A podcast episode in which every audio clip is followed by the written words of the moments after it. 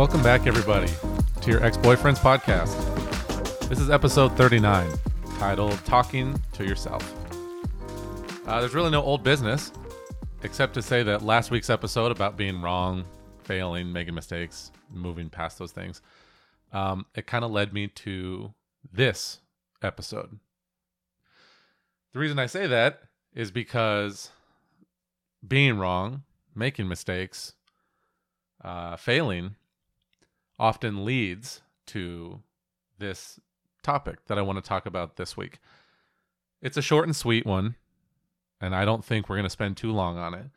But suffice to say that it is something that I would guess that a lot of us struggle with. I know I do. And it's an easy idea to understand, but a hard one to master, I guess is how I'll put that. So, what are we talking about this week? Well, we are talking about talking to yourself. Namely, the idea that how you talk to yourself is important and it matters. Before on this podcast, I want to say somewhere in the mid teens on the episode count, we discussed the principle of uh, good in equaling good out. And basically being the idea that what you put into your mind and your body directly affects what comes out of them. If you eat well, you stay healthy, you know, physically, right? If you take care of yourself emotionally, you then are able to take care of others emotionally. If you have a good relationship with yourself, then you can then have a good relationship with other people. How you speak to yourself falls under this category of going in. In that, what you say to yourself, while you are the one putting that out there, you're putting it into yourself. So, what you say, how you speak, the way in which you treat yourself directly affects like directly A to B affects your general state of health. The story that you tell yourself tends to become your reality. And I want to bring it back all the way back to the beginning of this podcast. If you remember, we talked about how people in general, I've noticed, spend a great deal of time convincing themselves to do anything other than what they should, to do anything else. So when we look at why the story that we tell ourselves tends to become our reality, it's because the story we tell ourselves has a lot of power. And we see this I think it's something that a lot of us have probably read about or heard about or seen if like seen seen it take effect personally or secondhand. It's the placebo effect. For those people that don't know, the placebo effect is this phenomenon that occurs when the brain is tasked with convincing itself that it is receiving medical treatment all the while you know the the treatment being like a sugar pill or uh you know a, a not treatment. Basically people given since that's the easiest um example i'll just use a pill.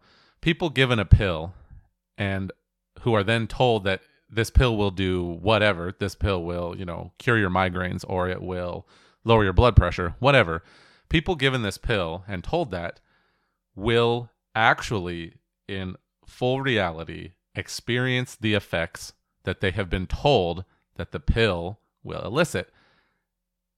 The pill in this experiment, in this phenomenon, is nothing. It's a sugar pill or it's a cap filled with literally nothing.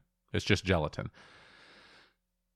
The brain is so powerful, our brains are so impactful on our state of being that they can actually manifest the effects that they believe are being manifested for them. And on top of that, being as crazy as it already is, this placebo effect, and called placebo for those that don't know, because the placebo is the treatment, like the quote unquote placebo treatment is the thing that does nothing, right? It's the pill filled with sugar water, whatever. This effect works even when the person taking the placebo knows that it is a placebo. The the knowing that it is fake, that it does literally nothing, does not affect the brain's ability to convince itself that it is doing something. I highly recommend reading more on this topic if you're interested because it is wild. Like absolutely crazy, like verging on superpower. Nuts. Um but all that to say, the brain is very powerful, and this effect, the placebo effect, isn't singular in that one medical context. Even when you know, bringing it back, even when you know the story that you're telling yourself isn't accurate, whatever you're saying about yourself isn't true, if you repeat it enough, it will eventually become your reality your brain is so powerful that the story that you keep repeating is going to become the truth.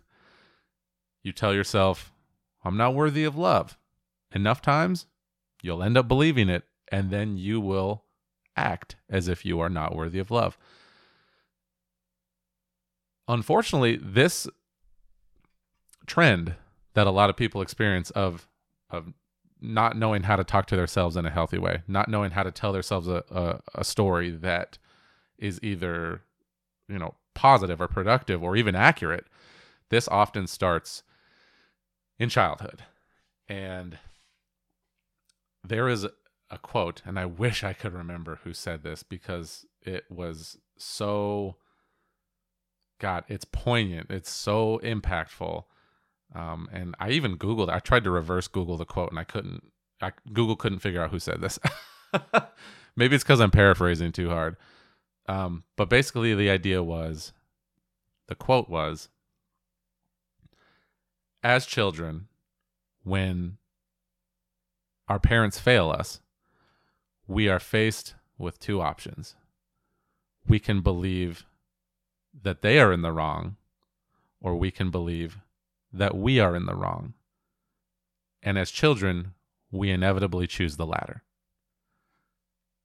When faced with having a caretaker, a parent, who is your sole source at that time in your life, who is your sole source of security and having your needs met and and teaching and emotional support and or should be, I guess I should say in a lot of these situations when you are faced with believing that they're the ones that failed you, that they're the ones that didn't meet you meet your needs, that they're the ones that made you feel bad,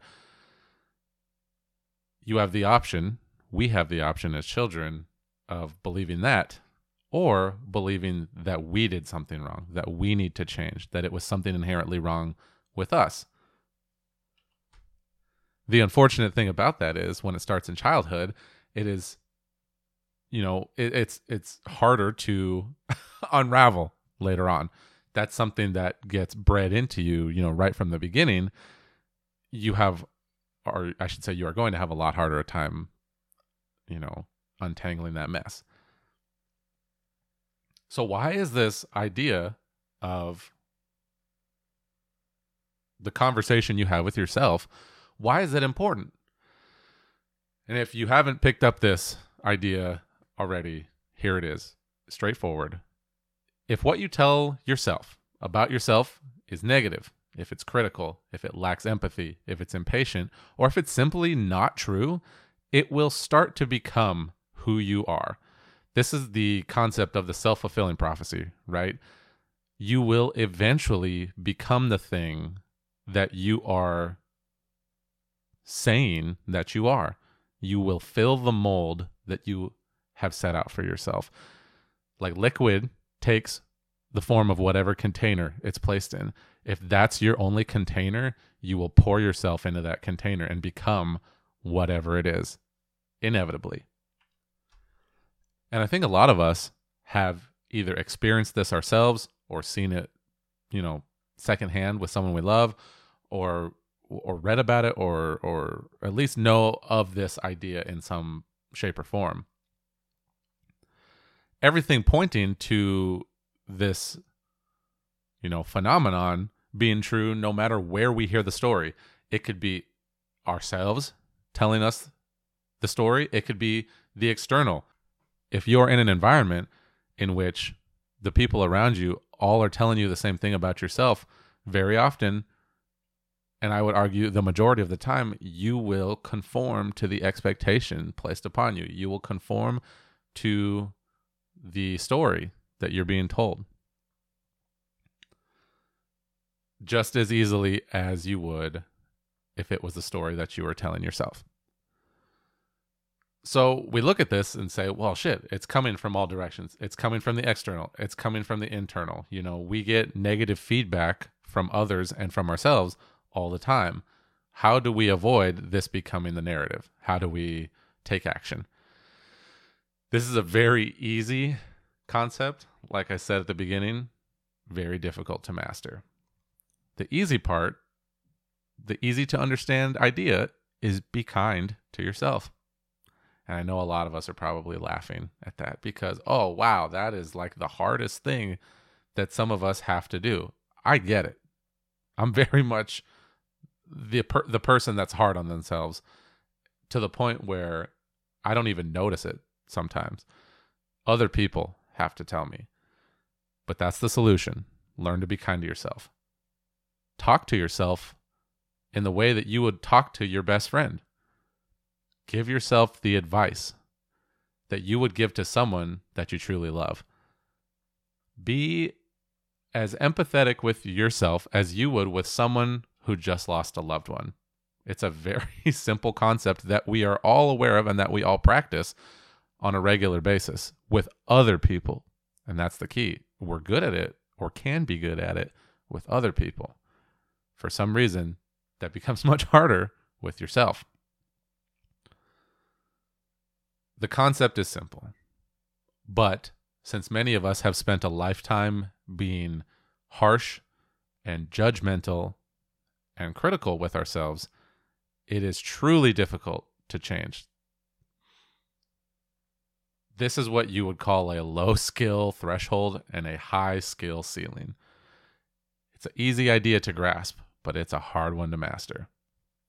And yes, for those of you who know me at least decently well, this is a classic do as I say, not as I do scenario.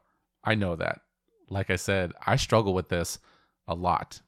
And I am fully aware that I struggle with it. I'm not always aware of when I'm doing it, but I'm aware that this is something that I'm working on and I'm trying to be better. And at the end of the day, that's all you can do. Try to be better. And I would also remember that trying in itself is a success.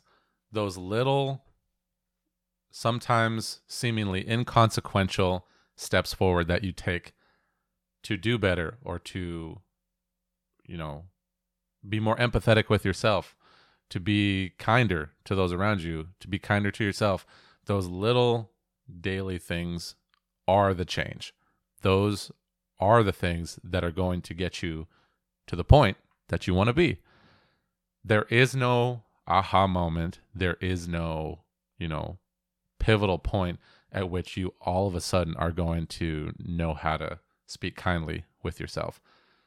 It's going to be practice.